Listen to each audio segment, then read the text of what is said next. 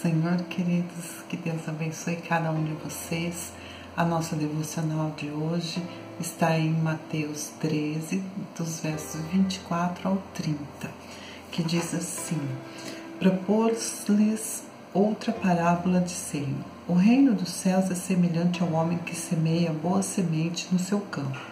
Mas dormindo os homens, veio o seu inimigo e semeou o joio no meio do trigo e retirou-se.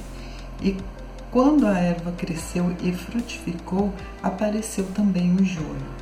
Os servos do pai de família, indo ter com ele, disseram-lhe: Senhor, não semeaste tu no, no teu campo boa semente? Por que tem então joio? E ele lhes disse: O inimigo é quem fez isso. E os servos lhe disseram: que, Queres, pois, que vamos arrancá-lo? Porém, ele lhes disse: Não, para que ao colher o joio não arranques, não arranqueis também o trigo com ele. Deixai crescer ambos juntos e até a ceifa. Por ocasião da ceifa, direi aos ceifeiros: colhei primeiro o joio e atai-os em molhos para queimar, mas o trigo ajuntai-o no meu celeiro. Nós vemos aqui que Deus trabalha enquanto nós dormimos. Sabe, queridos, nós quando obedecemos a palavra do Senhor, quando nós plantamos as boas sementes da palavra do Senhor, nós podemos dormir, nós podemos descansar e saber que Deus está agindo. Muito embora às vezes nós não consigamos ver a operação de Deus, nós não conseguimos imaginar que naquela situação Deus está agindo, Deus está no controle, mas saiba que Ele está aquete a sua alma e confie no Senhor. Aqui nós vemos esses trabalhadores, né? Eles foram lá e plantaram uma boa semente, só que junto com a semente cresceu o joio. E o Senhor falou assim: olha, deixa do jeito que tá, deixa os dois crescerem, que depois no final a gente vai tirar aquilo que não serve e vamos ficar somente com aquilo que serve. Sabe, queridos, muitas vezes nós ficamos focados focados no problema. O que, que nós vamos fazer? E agora esse joio, e isso, e aquilo, e aquilo outro, esse problema, essa dificuldade, as coisas que não estão dando certo. Não foque nisso. Descanse no Senhor, porque Ele está trabalhando, ainda que você não esteja vendo. Né?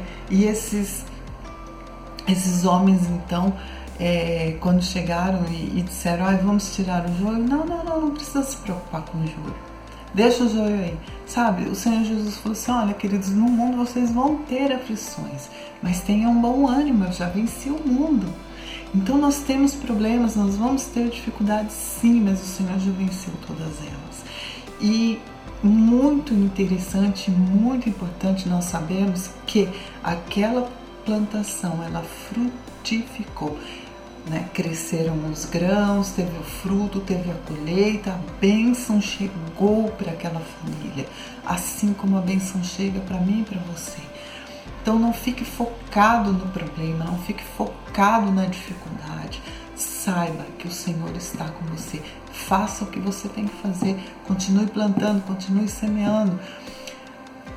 Palavras de motivação, palavras de bênção, palavras de incentivo, atitudes de cristão, atitudes que sejam compatíveis com a palavra de Deus. Continue fazendo a sua parte, porque Deus está fazendo a dele.